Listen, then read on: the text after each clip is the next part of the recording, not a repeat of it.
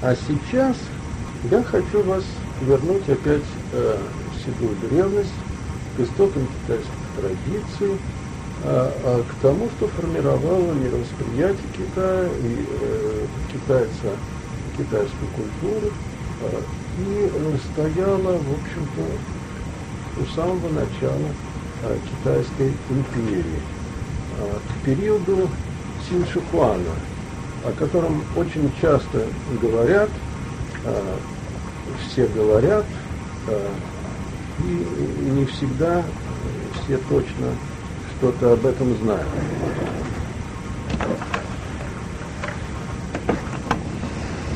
Настоящее имя Тиньшухуана было Инджен.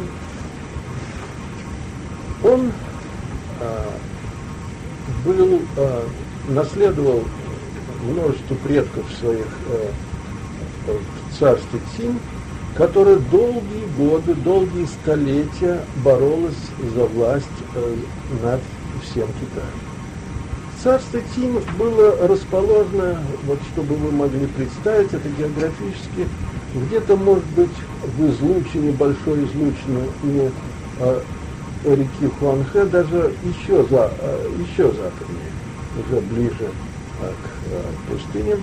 В общем, э, я, мне приходилось бывать в этой провинции, по современному виду, конечно, трудно представить о том, э, трудно представить что, то, что было здесь 2000 лет тому назад. Э, сейчас многие горы срыты вообще, другие все покрыты террасами. Но это были места достаточно дикие. Э, рис там сеять было, по-видимому, нельзя. В основном э, сеяли проса часть, эта часть Китая была достаточно бедной. Ну и, может быть, отсюда и э, зародились те тенденции э, агрессивные, которые потом и притворились э, вот, э, в стремлении захватить весь Китай. Так вот, в этом царстве тоже были свои традиции, еще задолго до Циншихуана.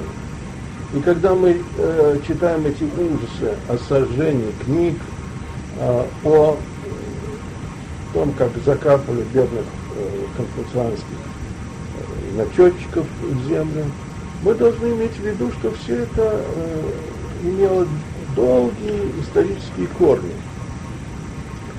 Я помню, когда один из моих э, знакомых перевел впервые на русский язык так называемую книгу правителя области Шан, это вот такой Шаньян был мыслитель древний, то лично Юрий Владимирович Андропов э, заинтересовался этой книгой, э, читал ее чрезвычайно внимательно, делал заметки, по-видимому, я не знаю, времени у него не оказалось достаточно много, но, по-видимому, что-то его там заинтересовало, чисто практически даже плане. Шаньян был, а, жил, э, ну, там на сколько-то десятилетий, может быть, на столетие, ра, ну, на полтора столетия раньше Циншихуана. Он был при, э, при, человеком пришлым, пришедшим из другого царства, нигде его идеи не находили применения и одобрения, а тут как-то э, принявший его цин, э, цинский э, царь сразу восхитился этими идеями, настолько они были созвучны его собственным намерением, принял его э, при дворе и сделал главным министром. А идеи Шаньяна были э, достаточно простые простые и действенные. Э, вы знаете, я э, не откажу себе в удовольствии, потому что в пересказе это все не то. Я не откажу себе в удовольствии вам немножечко просто чуточку, зачитать, и тогда вы поймете, о чем идет речь.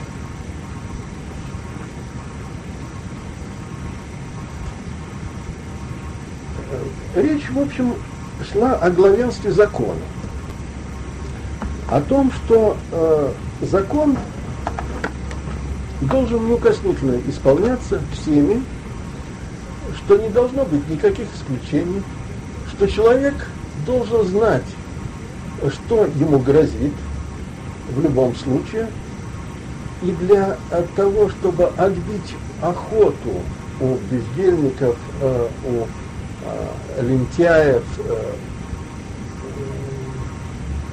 любителей красно говорить и мудрствовать, нужно не строго наказывать за тяжкие проступки, а надо наказать строжайшим образом даже за маленькие проступки. Действительно. Ну кто же будет бояться? Ну ясно, что вот государственных преступников надо казнить. Понятно, я не буду государственным преступником. А вот если за мелочь, тогда будут бояться все и будут вести себя соответственно.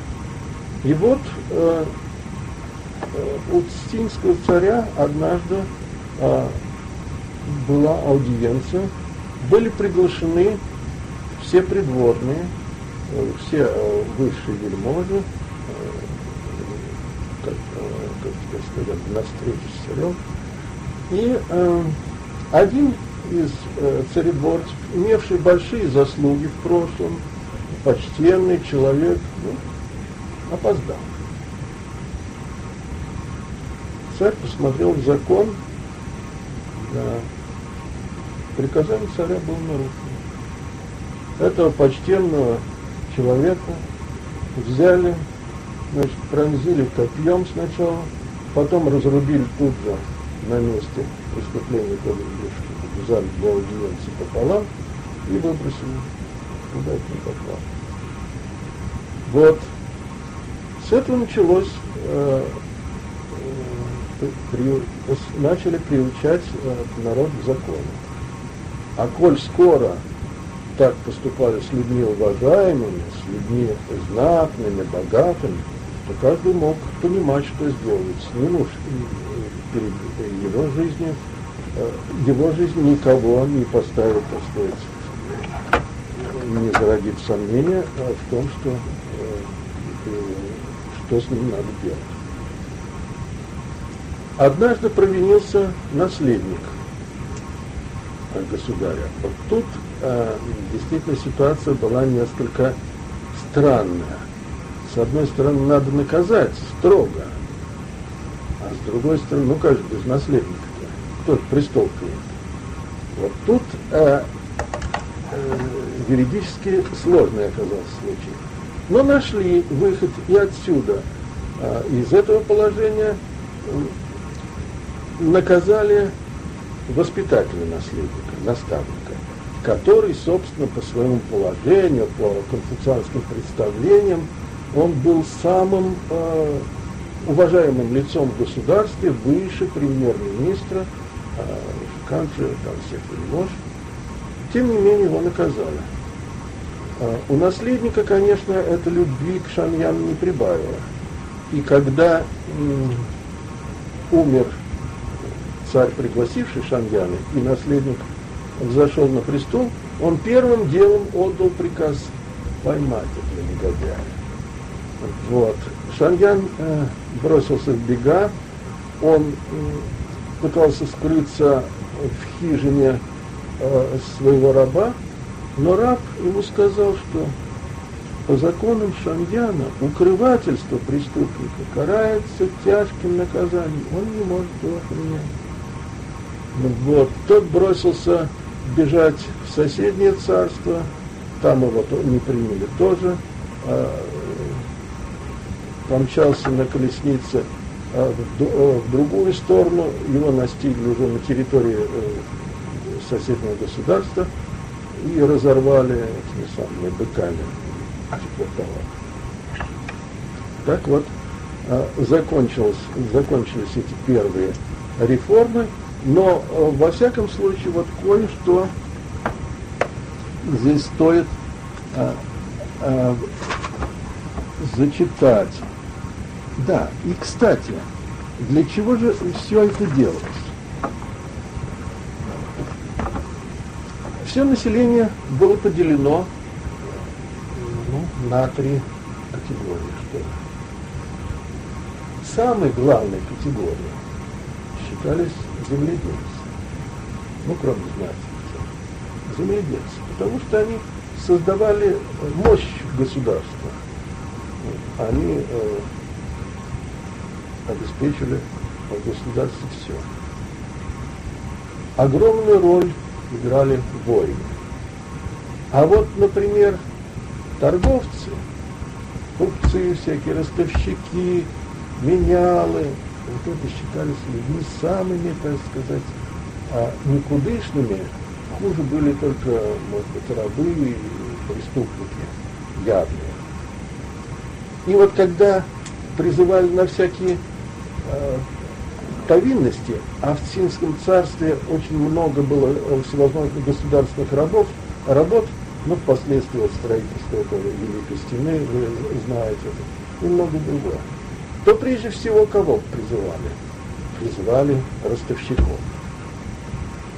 Потом, э, значит, мобилизовывали торговцев. Потом тех, кто раньше торговал недавно. После этого тех, у кого родители были торговцы. Потом уже приходили в село и брали тех, кто жил по обычаю с левой стороны. С левой стороны селилась беднота. А вот самых бедных, тех, которые не способны были сами давать а, сельскохозяйственную продукцию, а так перебивались а, с хлеба на воду, вот тех тоже забирали а земледельцев в самую последнюю очередь, особенно загадочно. И главным, главной целью было завоевание Поднебесной, а отсюда, соответственно, все внимание уделялось войне. Вот. Путь к богатству и знатности должен идти только через ворота войны. И тогда отцы и старшие братья, братья младшие, знакомые, родственники по женской линии, просто друзья, все станут говорить. Самое главное, к чему надо стремиться, это война и только. Вот. И тогда возмужавшие займутся войной, старые слабые станут оборонять страну, умерших, умерших не будут оплакивать, а живые будут стараться за всех сил. Вот. И благодаря этому э, синское войско было вымышлено изумительно. Как говорит э, один из источников, один из авторов древних, стоило только отдать приказание, и они останавливались так мгновенно, как будто э, их ноги врастали в землю. Стоило отдать другое приказание, и они мчались на врага, на врага как поток, который сметал буквально все. Уже Шаньян э, отдал приказ сжечь конфуцианские книги, главные книги Шидзин и Шудзин. Потому что они только отвлекали людей от войны и будили э, разного рода ненужные мысли. И прежде всего, конечно, э, не ко двору в царстве Цинь пришлась главная идея конфуцианства, идея человечности, идея гуманности. Вот это не давало покоя и отцу и деду Циншихуана, и самому Циншихуану.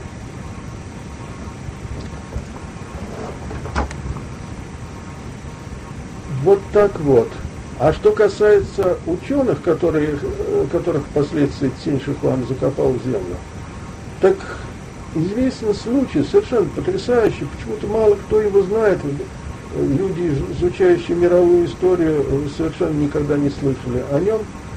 Тем не менее, э, в свое время цинская армия победила армию соседнего царства Джао. Э, армия Джао была окружена и было взято в плен что-то от 400 до э, тысяч, до полумиллиона. В общем, кошмарная такая цифра. Я трудно представляю себе сейчас, как это технически было сделано. ну, можно, конечно, подумать и представить, но во всяком случае, по приказу Цинского царя, вся вражеская армия, поскольку, ну, что делать с ними, ну, отпустишь, они опять будут воевать, э, была использована просто как пример для устрашения. Все, вся эта почти полумиллионная армия на поле сражения была живьем закопана в землю. Ну, по-видимому, вот так вот, какие-то порвы. Ну, в общем, это уже пусть ваша фантазия, если есть охота, все это представляет. А, во всяком случае, факт остается фактом, и это поле стало э, зловещим многие века. Так что Синьшихуану было что наследовать, какие традиции. Происхождение первого китайского императора достаточно темно. Синский царь в свое время был заложником вот в этом самом соседнем царстве Джао. Так полагалось. Для э, лучшего доверия между соседями один отдавал своего сына в заложники этому, а тот этому э, в случае, дескать, можно казнить и как-то больше уже любишь соседа и доверяешь Вот э, был он таким заложником в царстве Джао, а там был очень богатый торговец Люй Бувей. И несмотря на э, э, такую вот э, нерасположенность к торговому сословию, будущий царь сошелся с Любовеем, благо тот был богат и мог как-то скрасить его, его жалкое существование а, при соседнем дворе.